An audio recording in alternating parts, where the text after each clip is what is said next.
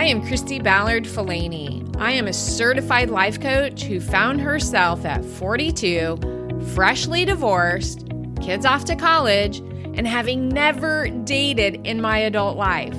I was starting in the middle.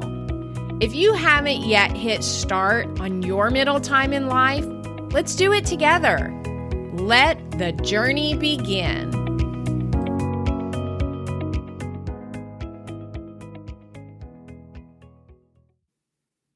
You are listening to Start in the Middle, episode 26. Hey there, friends. So, we are a couple of weeks into 2022, and I know from my past experience that anytime we come into a new year, we tend to think about all of the possibilities that that new year has for us. And sometimes we go ahead and we set goals or we even set resolutions. And in the past, my resolutions or my goals had always been about outer changes, you know, changes to my body, changes to my outward appearance, changes to the visual representation of how I looked to the world. And I would say since my divorce in 2014, I have really started focusing more on changes to me on the inside, changes to how I could be better. How can I be a better person? How could I be a better employee? How could I be a better friend? How could I be a better mom? And mostly, and I believe the most benefit that I have seen is how can I be better to me? And so, what I want to share with you today is some of the things that will happen when you choose to work on you. Some of the things that will happen when you start to focus more on your mindset and when you start to focus more on the thoughts that you think and you start to change your beliefs and you start to change the way that you think and you start to change the way that you perceive the world and change the way that you show up in the world.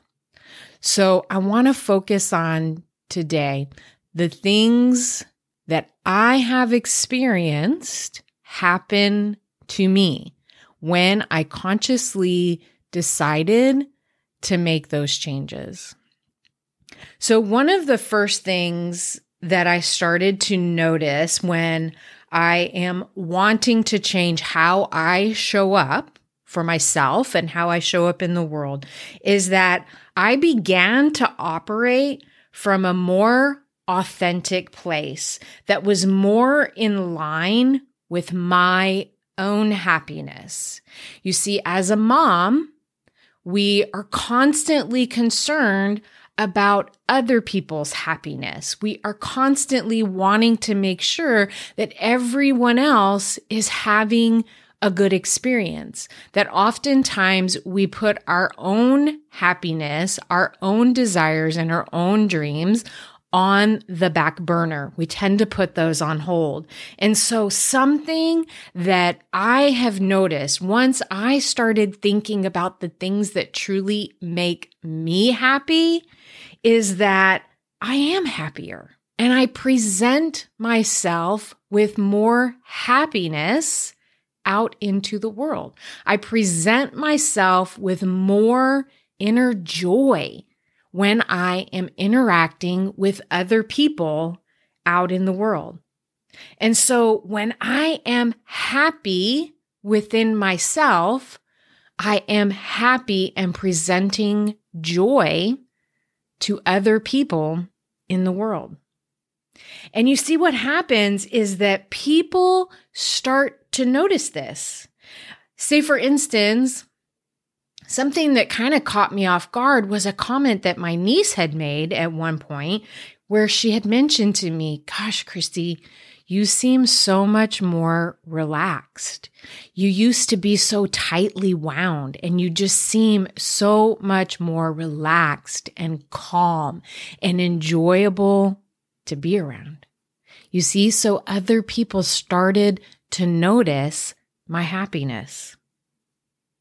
And things that we used to think were problems are no longer a big deal we start to allow for the possibility that smaller things that we normally would have created drama around, things that we used to think were problems, are no longer a big deal. So, those smaller things that our brain was just so used to creating drama around are no longer a problem. And when we don't allow our brains to make them a problem, we tend to no longer allow that drama to mean something horrible about us. So, something else that is going to happen is that your life is going to become so much calmer. Your brain isn't going to be in constant fight or flight mode because you are managing your thoughts on a more consistent basis that it starts to become second nature to question the thoughts that you're having and allow for the possibility of those thoughts to not be valid or to not be true. And you're quicker to recognize when your brain is trying to just offer you up garbage thoughts and that you have the power to choose whether or not you want to act on those particular thoughts. You have the power to choose and decide if you want to believe them to be true. And so what happens is that our brain will start to see this process as second nature. And so when we are choosing our thoughts on purpose, our entire body just tends to become so much calmer and so much more relaxed and so much more in enjoyment. And this last thing that I want to share with you, I think has been personally for me the hardest lesson that I have had to learn from making these changes. So I want you to listen to this part with an open heart and just remember that again, the changes that you are making are for your good and for your happiness. So, what is so hard about this last thing that I want to tell you because I know from experience that when we are making changes on our inner being, we want to prove to the world that we are making these changes. And we want so desperately to scream to the world, that's not me anymore. And the reason that we want to do this is because there are going to be people who do not believe or do not yet see that you have changed. Not everyone is going to believe this process within you. They're going to treat you the same that they always have been. And so if you had in the past tried to control outcomes out of fear, it's likely that your children will still see you as that same person. I want you to show up anyway. If your history has shown that you were once prone to be quick to anger, others may watch with all eyes on you. Say, for instance, when you go to the restaurant and your order comes back incorrect. I want you to show up anyway.